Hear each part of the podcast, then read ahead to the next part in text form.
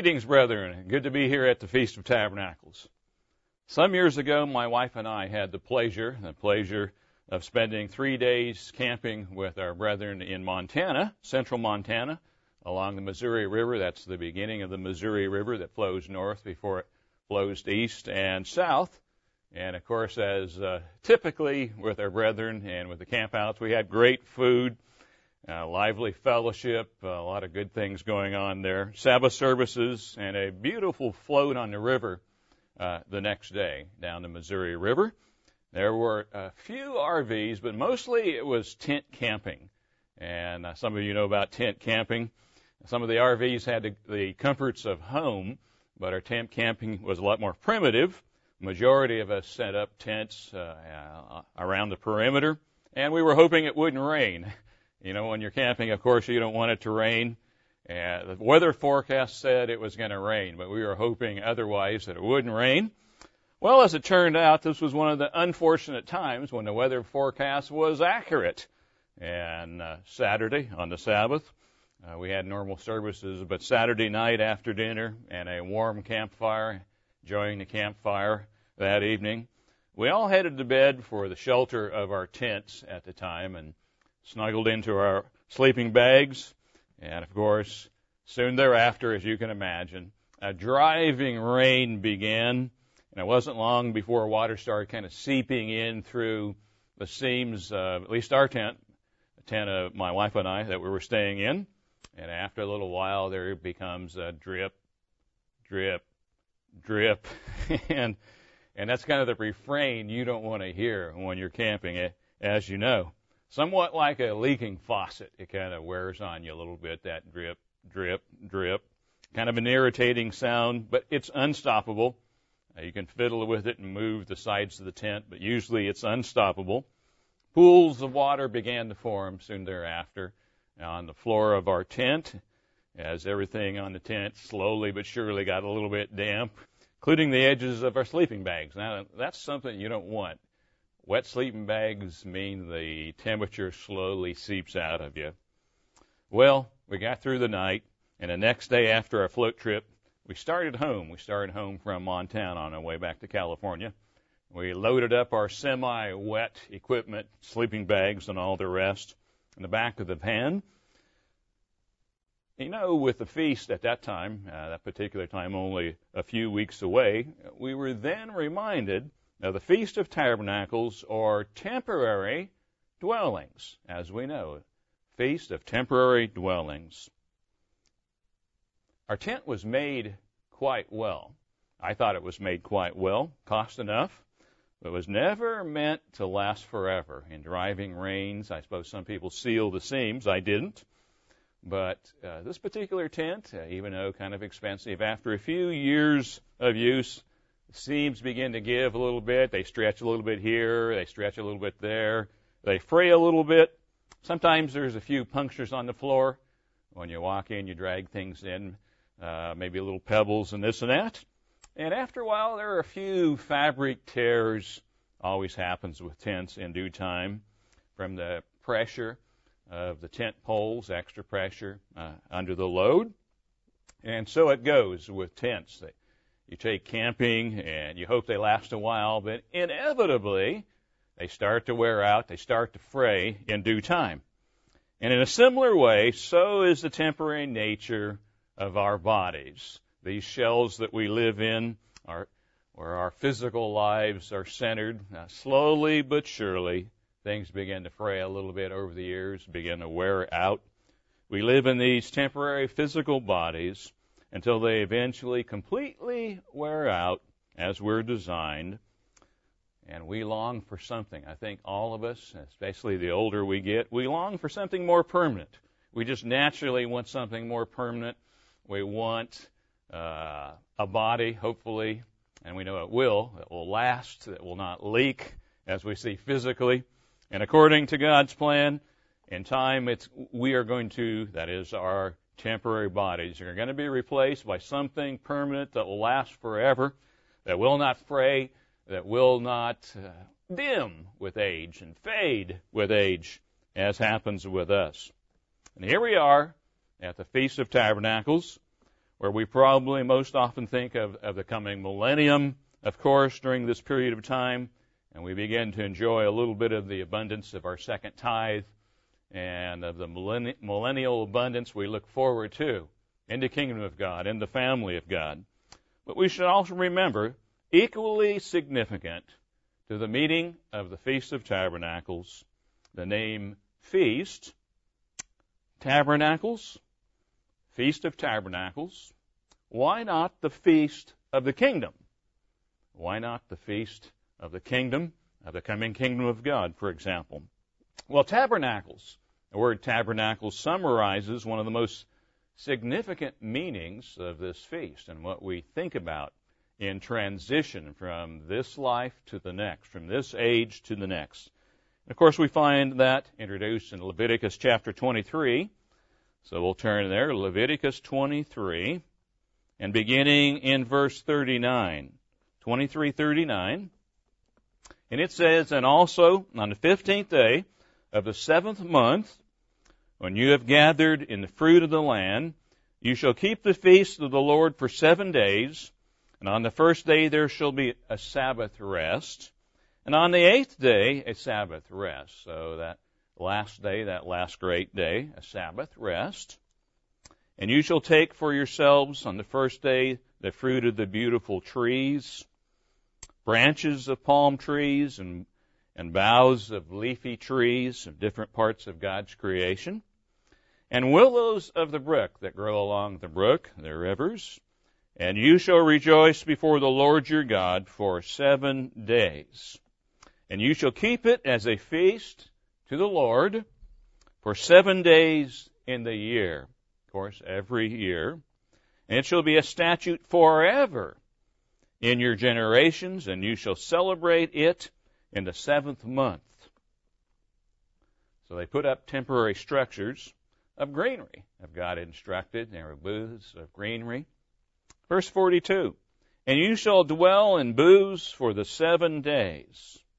Now, the word translated, the Hebrew trans, word translated uh, booth or booths, Strong's reference 5521, sukkah, defined as a booth, a pavilion, tabernacle, or tent. Think about that, a tabernacle or a tent. In other words, a temporary dwelling structure. Verse 43. Nothing permanent, in other words that your generations may know that I made the children of Israel dwell in booths. They were temporary in their transition. When I brought them out of the land of Egypt, I am the Lord your God. It's a reminder of his might and his power. I am the Lord your God. And in verse 43, the same word sukkah is translated here, refers to living in tents during the 40 years of wandering I would imagine that a lot of them got quite tired of the dusty, dirty tents. They probably carried with them quite a bit of dust, and the rare rain that occurred probably didn't clean the tents on the outside anyway much. But why name this most joyous feast the Feast of, of Tents? Seems kind of, when we think about the Feast of Tabernacles, or we, when we think about the kingdom of God, we think of permanence. We call this the Feast of Tents or Tabernacles. Well, 2 Corinthians, let's look at some of the spiritual implication. 2 Corinthians chapter 5 and verse 1, 2 Corinthians 5 1. And it says, For we know that our earthly house, this tent, and we see a word translated tent here again, the Greek word translated tent, Strong's reference 4636, 4636 rather, means a hut or a temporary residence, a tabernacle. So a temporary residence. And we know then that if our temporary residence, our hut, this tent is destroyed, King James says dissolved, our physical bodies, we know, house of course, our spirit and God's spirit if we're converted. And sooner or later, our bodies will dissolve. That's the way life is. That's the way we're genetically programmed. Not to live for the forever in the flesh. I don't think any of us would want to. As we get older, we get aches and pains or or struggles in life, degeneration, uh, especially as we age. And uh, the elements of our body in due time, eh, when one dies, goes back to, to the earth. Carbon, hydrogen, oxygen, various minerals, they all go back to the earth, kind of recycled in that way. And it says again, it says, a house not made with hands, eternal in the heavens. Might back up a, a sentence here. And, and it says, For we know that if our earthly house, this tent, is destroyed, we have a building. I want to focus on the word building here. A building from God. And this building is a structure, an edifice in definition, connotating more permanence. We have something more permanent from God. So we have something more permanent to look forward to, an edifice from God. It says, a house not made with hands, eternal in the heavens. Now, a house not made with hands, the Greek word translated house here does not mean tent. It does not mean something temporary. It means abode, residence, or family home. Not like a tent or a camping tent that we used in Montana. So Paul is telling us in the same way we stay in temporary residences, of course, here at the feast, as we do year by year, and we have a more permanent residence back at home. Uh, we live in more permanent dwellings in our individual cities, wherever we live. And our physical life fits this pattern in the exact same way. Uh, it's, it's the same pattern, the physical and the spiritual so we can understand it, so it makes sense, so we can identify with it. Our permanent home is received at the beginning of the millennium, at, the, at Christ's return. And when Christ returns, we're changed, we're resurrected, and uh, we receive a new home. We receive a powerful spirit body at the very return of Christ. This temporary hut or tent we live in today, our individual bodies, they're exactly that. They are temporary. We know it. We, we experience it in our life. It's never intended to be impermanent, to be permanent. God never designed us to be permanent, to last forever. It grows old. We kind of fray a little bit. We wear out. Sometimes joints wear out. And eventually, our body is dissolved. It's the way of life and ultimately death and our bodies are recycled, we might say, the elements of the earth, and we go back to the earth from whence we came. Humans have forever sought to escape the inevitable aging process. And that's been, that's been people's goals that they would spend any amount of money to escape the aging process. Our tightly compacted energy of youth, we're energetic, we're younger, maybe wrinkle free, and all the rest, always gives way. And we slowly show the evidence of the universal law of decay, where organized energy eventually disorganizes. It's, it's the way of all life. It's the way of the universe. The second law of thermodynamics. We know that's the case. People age, they die. Um, stars eventually burn out mountains erode and they flatten out. All organized energy eventually disorganizes. But part of the tremendous good news of this very Feast of Tabernacles, this Feast of Tents, is that God is going to exchange our temporary aging bodies, slowly but surely, well, they wear out these tents as we look at it, we're going to exchange them for something permanent, for something lasting, not prone to the ravages of decay and time. And that's something exciting. We all, we all know about. We all look forward to. And potentially just around the corner. We don't know exactly how many years, but if we finish our training in this life, this life is just training, nothing more. If we finish our training, we're going to exchange these temporary tents for something permanent. You know, a house not made with hands. So in the present, We need to get our priorities straight. We've got a limited few short years to finish our training. We need to concentrate on building our permanent home. That is, so God will give us a permanent home.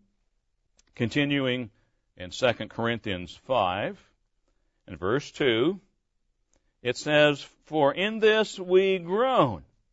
Well, we all do groan from time to time. Sometimes I do. You know, getting out of bed. Maybe my lower back is a little bit sore. Maybe some aches and pains all of us have at times to time, from time to time. Or there may be sicknesses that we experience. Physical limitations of all sorts. We all have them. We all get them in time. And our bodies tell us that these tents, they aren't permanent. We don't want them to be permanent. They are programmed genetically to age. They're not programmed for disease, but they are programmed to show the evidence of aging. And it reminds us, you know, we need to do something. If we want to, well, if we want to go beyond just simply six feet under at the end of our life, that we need to get busy, that we need to begin to build the character that God can use, in which case He'll give us that permanent home, permanent habitation very powerful spirit bodies. Well, it says, For in this we groan. Uh, yes, we do. Earnestly desiring to be clothed. Right? We'd like to have uh, permanent bodies.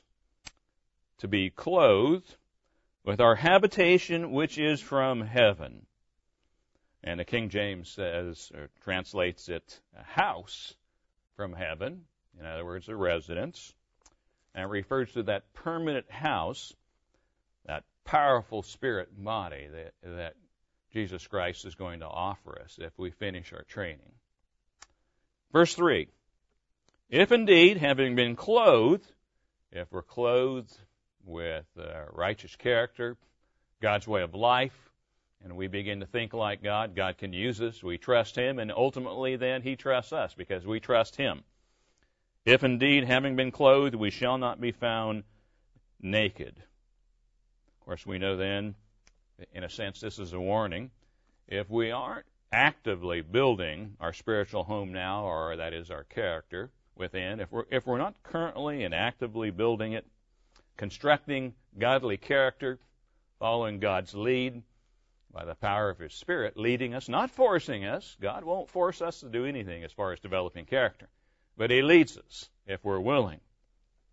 Well, if, if we're not in that process, if we're lukewarm about it, we may be found to be spiritually naked at Christ's return.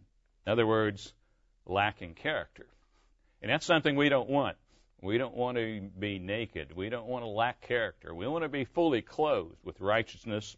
We want that permanent habitation, that spirit body, that powerful body that God will offer us at Christ's re- return. Reminds me of the scripture as another warning in Revelation 3. We all know that warning. And we think about in this age before Christ's return, Revelation 3 and verse 17.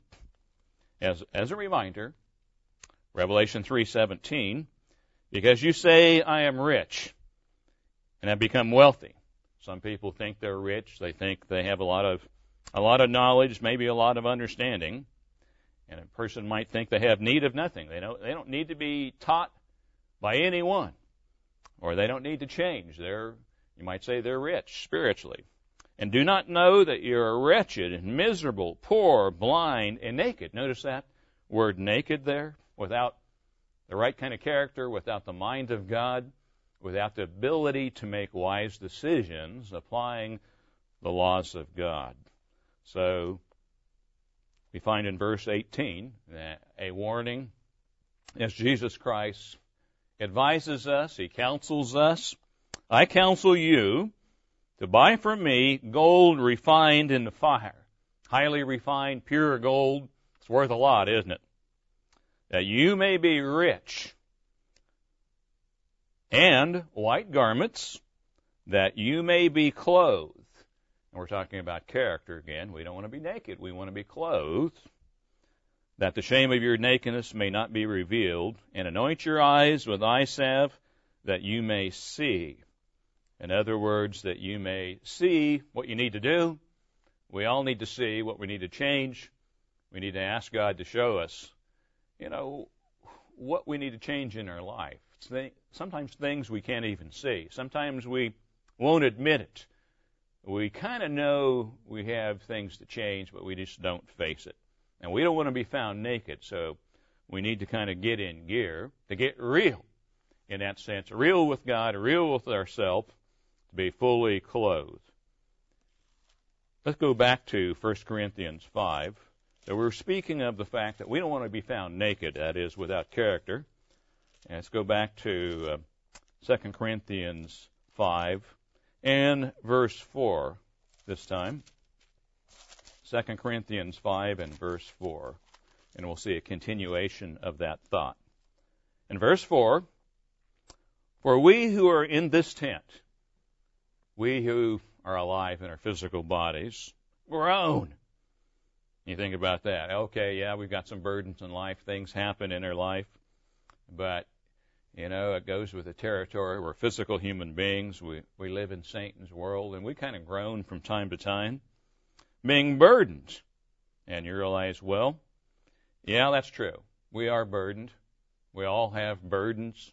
Hopefully they're not stumbling blocks to us. Hopefully we see the big picture and we're burdened at times with our own faults, our own failings, sometimes our own baggage we carry from our past. We haven't gotten rid of that baggage yet.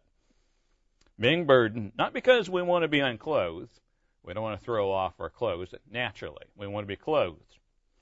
But further clothed, that mortality may be swallowed up by life. Incredible that our physical mortality may be swallowed up by real life, eternal life.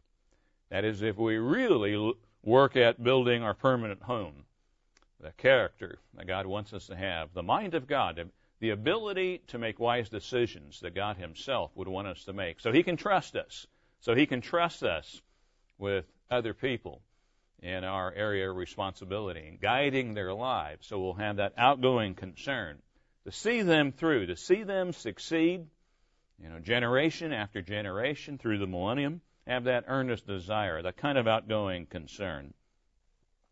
Well, the Feast of Tabernacles, the Feast of Tents, or temporary dwellings, should remind us then of the ten- temporary nature of this life. And our life is temporary, it passes so quickly. You know, in our younger years, we, we, we kind of feel like we're going to live forever and one gets into their middle years and eventually their latter years, and we realize, hey, I don't have a lot of time left. I mean, I might have 10, 20, 30 years left, but that's not a lot of time to finish, uh, let's say, the construction of the character of the great God. And this should motivate us to strive for what's permanent. It's part of the meaning of the Feast of Tabernacles, the Feast of Tents. We're not permanent yet. In the millennium, we will be. We're not in the millennium. We're headed that direction. But we need to kind of get in gear, as I mentioned. We, we need to get real and be building the character that will allow God to give us a permanent housing. That's powerful spirit bodies. So today I'd like to spend the remaining time looking at some of the lessons that we can learn from the meaning of tabernacles or tents. There's things for us to learn in this life that hopefully uh, will motivate us, will entice us to put more effort into building something more permanent in our life now and our life yet to come. Title of the sermon is From Tents to Eternity.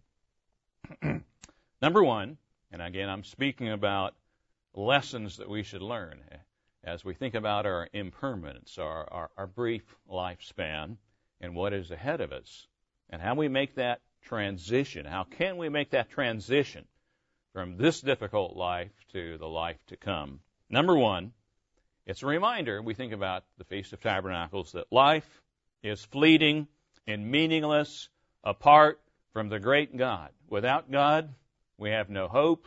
We're going to accomplish nothing lasting. There's no future for us without God, without that kind of direction in our life being led by God's Spirit. First Peter Turn over to 1 Peter, 1 Peter chapter 1.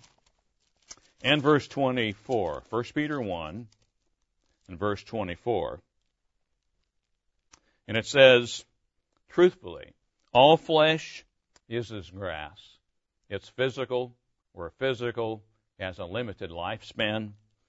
And all the glory of man as the flower of the of the grass. You know, a person can feel pretty glory glorified in themselves if maybe if they're young, energetic, uh, active, and all the glory of man, whatever glory that might be, is as the flower of the grass. It, it, it doesn't last forever.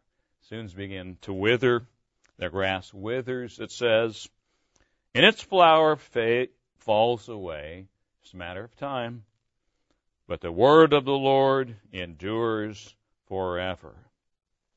This physical life, including our bodies in particular, we're thinking about our own life. Well, our life really is about as permanent as the grass of the fields, of the hillsides. I think of the grass of, of the hillsides of the American Southwest and uh, many states, but California in particular, where, where we live. Yeah, those hillsides are green in spring, and as time moves toward early summer, the rain stops, the grass dies, it turns brown. But that process happens over and over again, year by year. But it reminds us, uh, it reminds us that we're not permanent. Uh, spring looks really nice, and the grass and the flowers, but eventually it dies slowly withers away in the hot summer sun. And you and I are like that. If we have the big picture, if we understand it, like that crop of grass that inevitably will wither away and may live for two, three months. And of course, with us human beings, it may be 70 or 80 or 90 or 100 years or longer. But even in 100 years, that's just a drop in the bucket. And we all know that. You know, after a hundred years, a person, I'm sure, looks back on their life and think, wow, you know, a hundred years, a century would seem like so long. And then a person gets to the point where they realize my life is about over. It happened quickly. Psalm 103. It's a reminder of how impermanent we are. Uh, we need to do something. We need to be working towards permanence with the very character of God at least the foundation of that character in this life. Psalm 103 and verse 14. Psalm 103 and verse 14. For he knows our frame, and God, God made us. He understands the way we are. He programmed us genetically. He knows our frame. He remembers that we are dust. He understands that. And he has a purpose. Verse 15, for as for man, and as for man, his days are like grass. As a flower of the field, so he flourishes. For the wind passes over it, and it's gone, and its place remembers it no more.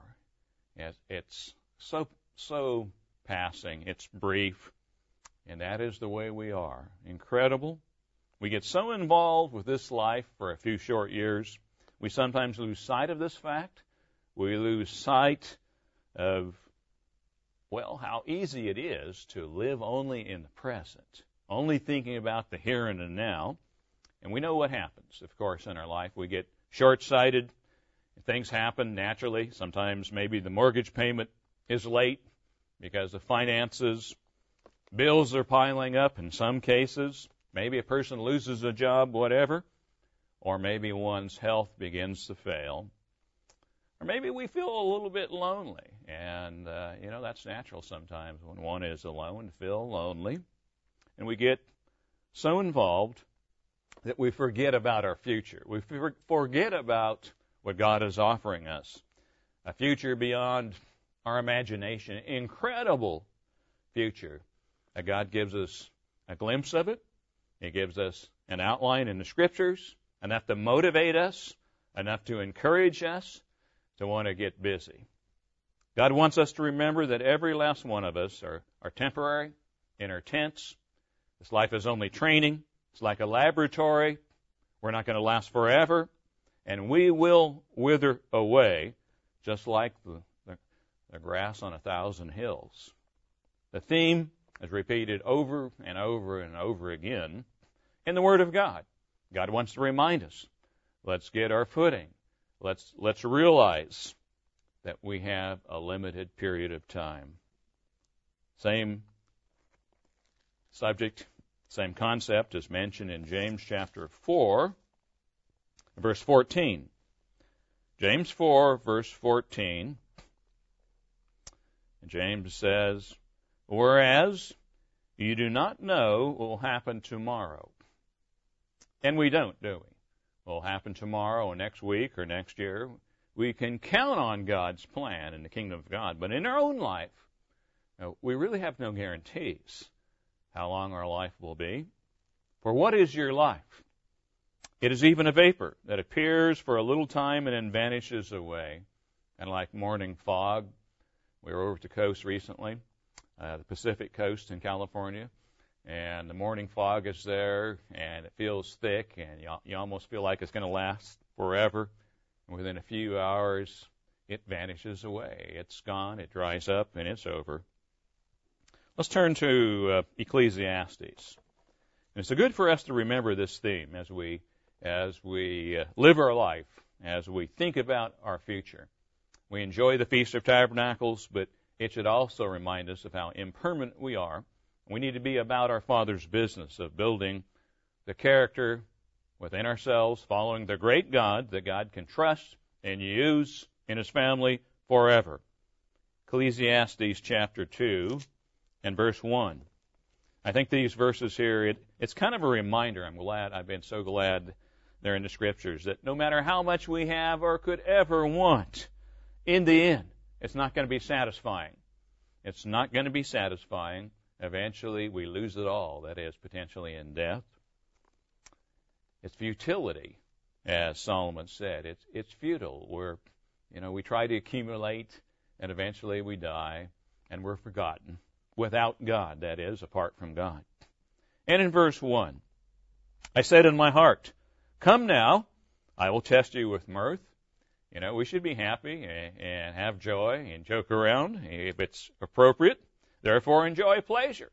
He's saying enjoy pleasure, but you know, pleasure in balance. There should be pleasurable moments. But surely this also was futility or vanity. He's saying here it doesn't last forever. I said of laughter, madness, and of mirth, what does it accomplish? So if one's whole life was composed of laughter, in the end, it would be over, and one would face death. Verse 3 I searched in my heart how to gratify my flesh with wine. I would imagine Solomon wasn't uh, into drunkenness, but he thought, you know, wine, maybe it can lift me up a little bit. Maybe I can get a different perspective while, gu- while guiding my heart with wisdom, so he retained his faculties,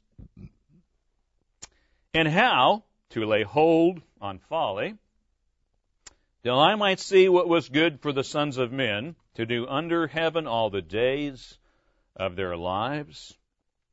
And I made great works. And he begins to tell about how he had tremendous building projects. Probably all of us would like to be able to do that.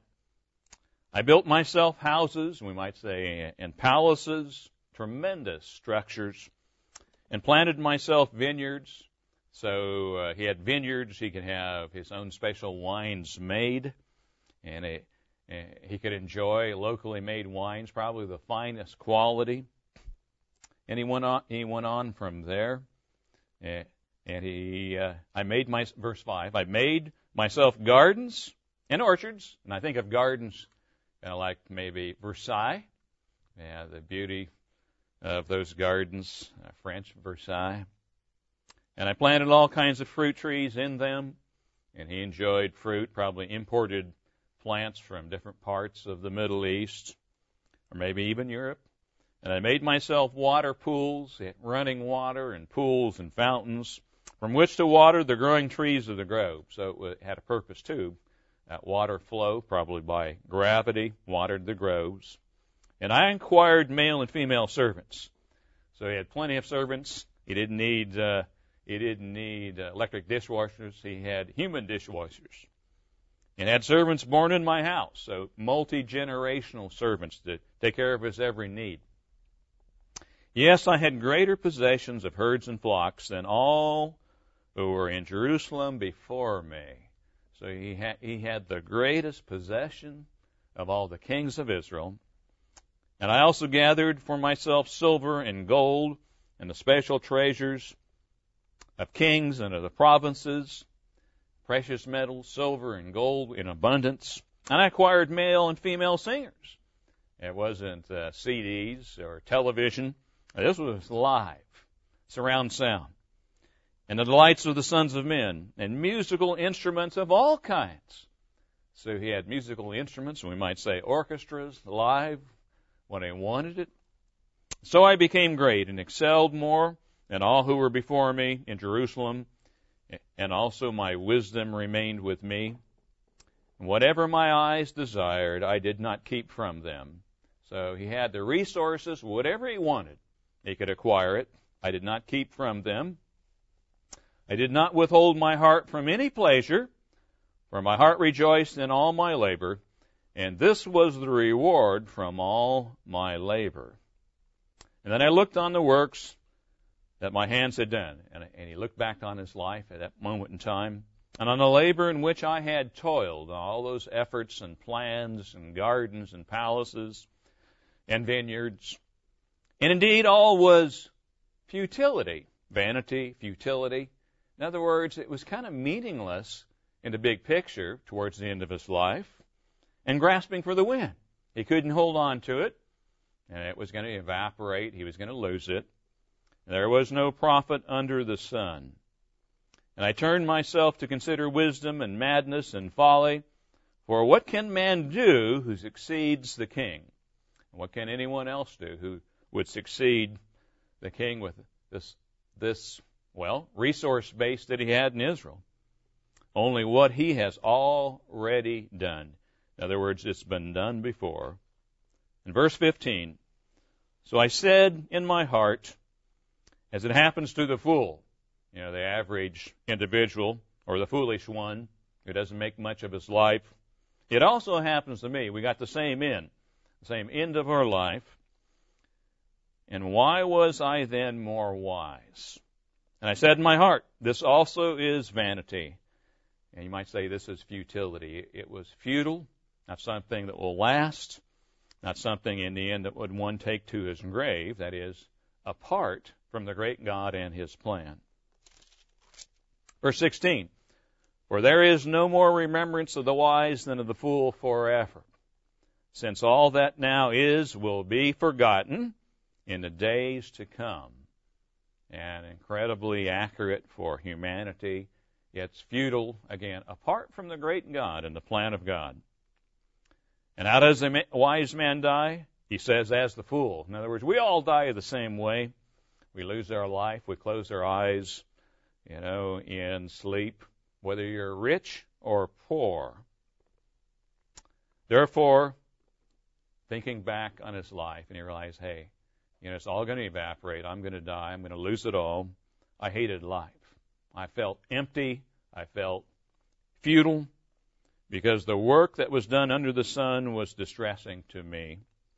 For all this futility or vanity and grasping for the wind, no real lasting permanence. Eventually we all die.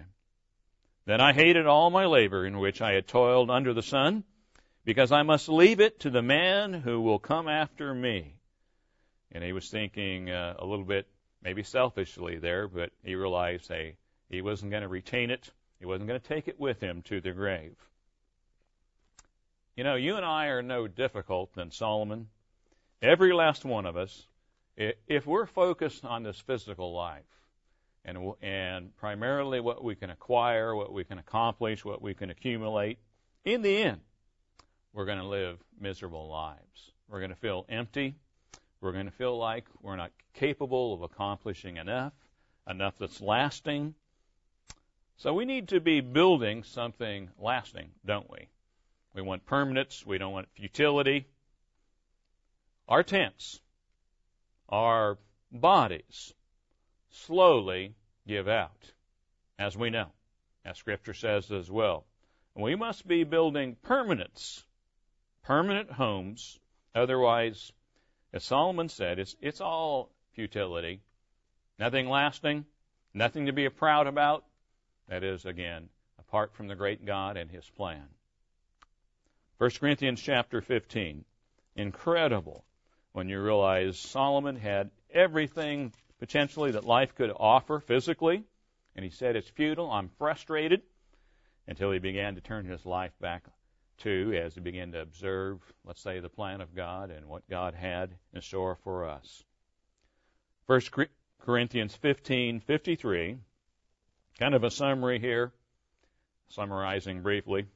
For this corruptible, in other words, this this being who is prone to corruption on the physical level, but also on the spiritual level, must put on incorruption. That's God's intent. And this mortal must put on immortality. Now that's exciting. Permanence. Lacking futility. Verse 54. So when this corruptible has put on incorruption, and this mortal has put on immortality, and no aging, no no uh, fading, no dimming of the eyes. Then shall be brought to pass the saying that is written, Death is swallowed up in victory. Incredible when we think about the future, when we think about eternal life, when we think about what God offers us. That is, if we have that desire to be fully clothed with character, with the mind of God, human nature, we might say Satan's nature, which we learn and acquire, must be replaced by God's nature if we want permanence. Our physical bodies must be replaced by spirit life, spirit bodies, fully born members of the God family in time with very powerful spirit bodies that are not prone to corruption, that will live forever. I think of it as forever, forever young. That's God's intention. Spirit life is that way never short of energy, never short of recall, never short of resources in the family of God. So our lives are truly empty, meaningless apart from the great God. Well, as we grasp the significance of living in temporary dwellings as we do at the feast, these these uh, temporary dwellings also are bodies that slowly wear out. We need to remember that number two, Point number two, that God considers us temporary sojourners in a foreign land. Sojourners and all that that means. Let's look at First Chronicles. A sojourner, you know, one who is on a journey, it's not permanent, heading for, well, potentially, eventually permanence. First Chronicles, chapter 29, and verse 11. First Chronicles 29, verse 11. This was the time, of course, when David was preparing at least uh, at least gold and silver and other materials for the future temple. Verse 10 Therefore David blessed the Lord before all the assembly, and David said, Blessed are you, Lord God of Israel, our Father, forever and ever.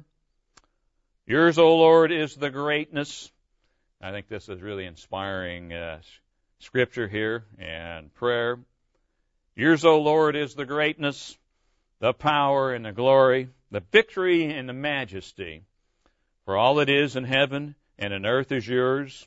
Yours is the kingdom, O Lord, and you are exalted as head over all. Verse 12, both riches and honor come from you, and, and they do and even more so as we look forward to the kingdom of God. And you reign over all. God's in control. In your hand is power and might. God can do uh, as He wishes for our good. And in your hand it is great. It, it is to make great and to give strength to all. That's God's intention. That's His desire to give us strength, to see us into His family, and eventually the rest of humanity, if they're willing. Now therefore, our God, we thank you and praise your glorious name. You know, when we step back and think about what God is offering us, our future. But who am I? And I, I think we can think that way. Who are we that God has offered us this permanence, even our calling, being chosen, called. Who am I and who are my people? That we should be able to offer so willingly as this.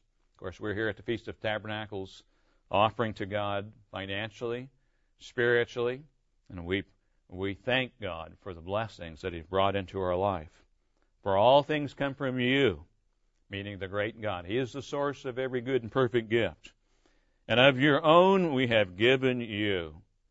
And of course, so it is that whatever we give to God in our life comes from God in the first place. He just loans it to us. Verse 15 For we are aliens and pilgrims before you, and we're pilgrims, as were all our fathers. And our days on earth are as a shadow and without hope. Without hope, that is, of course, apart from God. We have no real permanence. And David realized that. He, he recognized that we're pilgrims and aliens, sojourners, and of course, we, our real permanence is the kingdom of God. It's not this life. And we are representatives, of course, as sojourners. First Peter, let's turn to First Peter chapter 1. First Peter 1 and verse 17. First Peter 1, 17. And Scripture says, and if you call on the Father, without respect of persons, I'm going to read from the King James, and without respect of persons judges according to every man's work, what we do in this life, pass the time of you of your sojourning here in fear. Our sojourning, our, our journey in fear, meaning respect and honor the great God. We've got a purpose for our life, and of course we travel this road with that in mind. And what is a sojourner? Well, according to Webster's unabridged Third New International Dictionary, gives the following definition. One, a temporary stay as of a traveler in a foreign land. Or two, to stay as a temporary resident. Well, you know, as sojourners, living in temporary dwellings in this life, even in our physical bodies, we are resident aliens. You think about that. It's Satan's world. Uh, we live here for our whole life, but we're aliens. We're we're sons of God. We are potentially, hopefully, ambassadors of Christ of a foreign government. You know, our son-in-law and daughter, Rod and Dana McNair, some years ago, were were sojourners. They were resident aliens, of course, living in the Philippines for three years working with uh, the people of God overseeing the work in the Philippines. And they were there a few years as, uh, as resident aliens, as sojourners. And they loved the brethren in the churches in the Philippines very much. But they realized they would not be citizens of the country. They were resident aliens in the Philippines and citizens of another country. They were citizens of the United States in a sense that should be similar for all of us in this life. As we as we see in Hebrews Hebrews chapter 11, we'll turn to Hebrews chapter 11 and verse Hebrews 11 verse 8. Verse 8. It says by faith Abraham obeyed when he was called to go out to the place which he would receive as an inheritance and he went out knowing, not knowing where he was going. And verse 9, by faith he dwelt, or the, the King James says, he sojourned in the land of promise, as in a foreign country, dwelling in tents, temporary dwellings, with Isaac and Jacob, with the heirs with him of the same promise. So he lived as a foreigner Never a citizen of that land, never a citizen fully, just a foreigner living in tents or tabernacles. Verse 10 For he waited for the city which has foundations, whose builder and maker is God. You might say Abraham was working, was waiting for a permanent residency in the coming kingdom of God. Ultimately, the heavenly city of Jerusalem in time. Verse 13. These all died in faith. Of course, uh, all the great men and women in the Old Testament and the New, and also overviewed in Hebrews 11. They all died in faith. They had confidence in the future, in the great God, not having received the promises in their physical bodies in this life, but having seen them afar off. Of course, as we know, they had vision. They could see the promises of God, the kingdom of God in their mind's eye. It was real to them. They were assured of them. They were assured of the promises. Um, they didn't doubt God and His capacity to bring uh, the kingdom of God and their permanent residence as well with powerful spirit bodies. And they embraced them. You know, those promises they embraced. They held on to them tight, like you embrace a, a young ch- child or a mother does a young baby. They embraced them and confessed. They weren't ashamed to talk about the journey and where they were headed. And they confessed that they were strangers and pilgrims on the earth. You might say they had true vision. They had vision of those permanent dwellings, of course, yet future. But they could see it in their mind's eye. It was real, more real than life itself. And you and I fit exactly into this pattern. Our stay here in this society is limited. We have limited years. Our citizenship is not of this country. It's not of this age. We must not get entangled in this society, in Satan's world. If we fully adopt citizenship in the society and all that that means, I mean its customs and its way of life fully, a worldly way of life and its state of mind, if we become just like they are, that is, those in society, God in the end will reject us. And we don't want that. We want, we want God to accept us. We want God to say, Well done, good and faithful servant. So God's people, before the end of the age, they are strongly encouraged to come out of society spiritually, to leave its values behind, to permanently leave them behind. It's difficult, but we have to come out of this society. We're told in Scripture, and I heard another voice from heaven saying, Come out of her my people, lest you share in her sins, and lest you receive her plagues. That's Revelation 18, verses 4 and 5. So we're told at the very end of the age to come out of society. We don't want the plagues of society. Uh, we want to receive God's blessings and His protection. That's a warning to all of us in the book of Revelation. We must not get entangled in Satan's society, in his way of life, in the world, in his mindset. We might ask ourselves, how much do we love the world? How much do we love what the world has to offer? 1 John 2:15, a reminder uh, as we evaluate ourselves, we think about it in God's standard. 1 John 2:15. In verse 15 we read, "Do not love the world or the things in the world.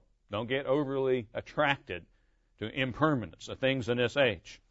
If anyone loves the world, the love of the Father is not in him. It's that it's that simple, it's that straightforward. We can't love this age or we're not readying ourselves for the age of the kingdom of God. So if we're infatuated with this society, we haven't fully rejected its ruler, the God of this age. Verse 16. For all that is in the world, the lust of the flesh, all the sensual desires, including the opposite sex, others that don't belong to us. But the lust of the flesh, the lust of the eyes, all the material desires that we maybe think we just gotta have, all the things that we think would make us happy if we really had, well, the lust of our eyes, those material things, and the pride of life. Speaking of status, position, people's esteem, self elevation, the need to be admired by others, and all the status and esteem we could ever have in this life, it's like a vapor. It's gone at death. We're forgotten. Do we look for the approval of man? Or do we look for the approval of the great God? Who can give us what is really lasting? Obviously, we know the answer. Not society, not this world, but the great God. Verse 17. And the world is passing away, and the lust of it, it's going to pass away. But he who does the will of God abides forever. Good summary. A very pointed summary. This satanic system, in short order, and its values will pass away. It will soon be on the way out. What is truly lasting and permanent is the permanent dwelling, that house not made with hands, uh, the spirit bodies, eternal life. God's going to give that to us.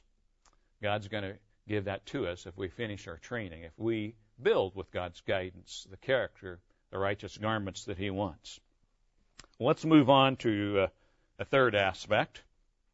And we have a great responsibility as foreigners, as sojourners, to be properly representing our government, the kingdom of God. So we need to not bring confusion to reflect wrongly on the family of God. 2 Corinthians 5:20 says, "We are ambassadors for Christ." The motto, of course, of Ambassador College, we're representatives of a foreign government, ambassadors for Christ. And you and I represent the government of God, hopefully more and more. As ambassadors of that government, we carry a huge responsibility to represent the family of the government of God. We are the ambassador, the representative of that government. And we need to make sure that we bring honor to that government, not dishonor. That is, in a foreign land. Christ told us, "You are the light of the world." Matthew 5:14. Are we? Are we truly the light of the world? How deep does this go in your life? How deep does it go in my life? Do we truly radiate God's way of life? You know, showing outgoing concern to all people in this society doesn't come easily. We know that. We all know that. It's like swimming upstream sometimes, it's against the current. At times it seemed like it would be much easier to ignore the world and solely concentrate on our physical family or our church family, our spiritual family. But is that what God commands us?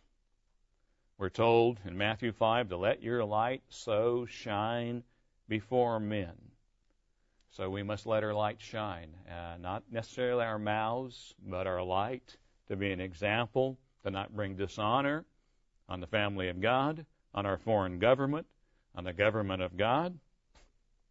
One principal way our light can shine, of course, in Scripture in Romans, as it says, if it is possible, as much as depends on you within your power, live peaceably with all men. Romans 12:18. Sometimes it's not possible, but we should strive to live peaceably with all men. So if someone is rude to us, and it happens, are we rude right back? You know, because we've got it right. Do we express outrage, for example, at anyone who, well, we feel haven't really lived exactly up to their obligation and their responsibility? Perhaps the waiter at the restaurant or at the feast or otherwise who hasn't lived up to our expectations of that particular meal. Are we going to give them a piece of our mind or are we going to be a light to the world? Paul had more to say about this in the same chapter of Romans 12. And I will turn there briefly, Romans 12 and verse 17. Romans 12 and verse 17. And we read, Repay no one evil for evil. So we can't go there. It's a losing proposition. Have regard for good things in the sight of all men. If it is possible, as much as depends on you, Live peaceably with all men. We got that. Verse 19. Beloved, do not avenge yourselves, but rather give, but, but rather give place to wrath. Let it go. For it is written, vengeance is mine. I will, will repay, says the Lord.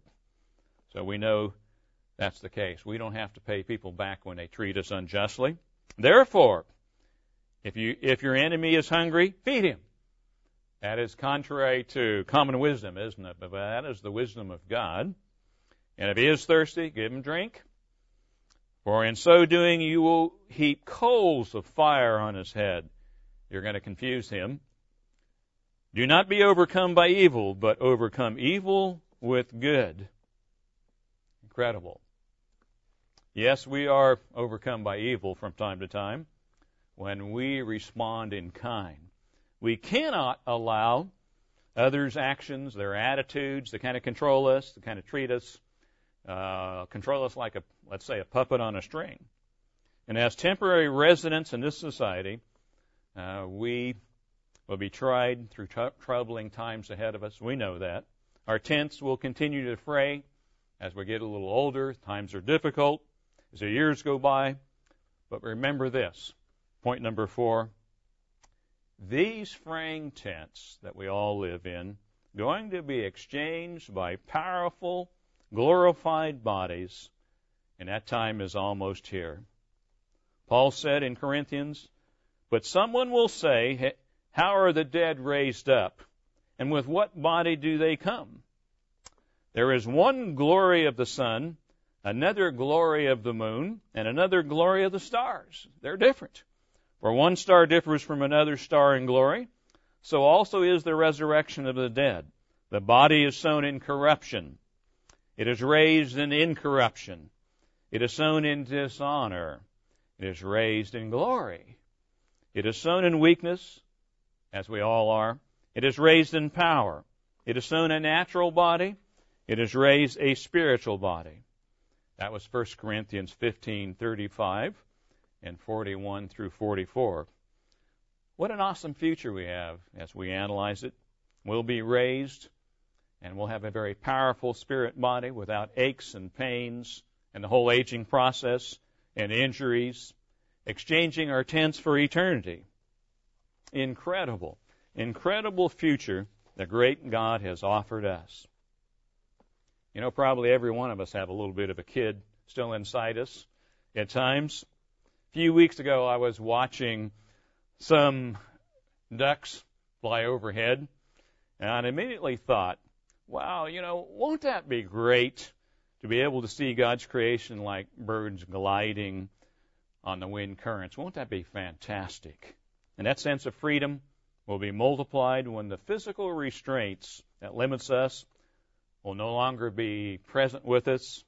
It's past, aching joints, sore muscles, physical degeneration, injury, disease, all left behind. No longer having to sleep eight hours a day, kind of a waste of time as a spirit being. Today, eight hours a day or so, unconscious, that's gone. Having unlimited energy, never rolling out of bed tired, but energized, able to accomplish so much more in God's kingdom.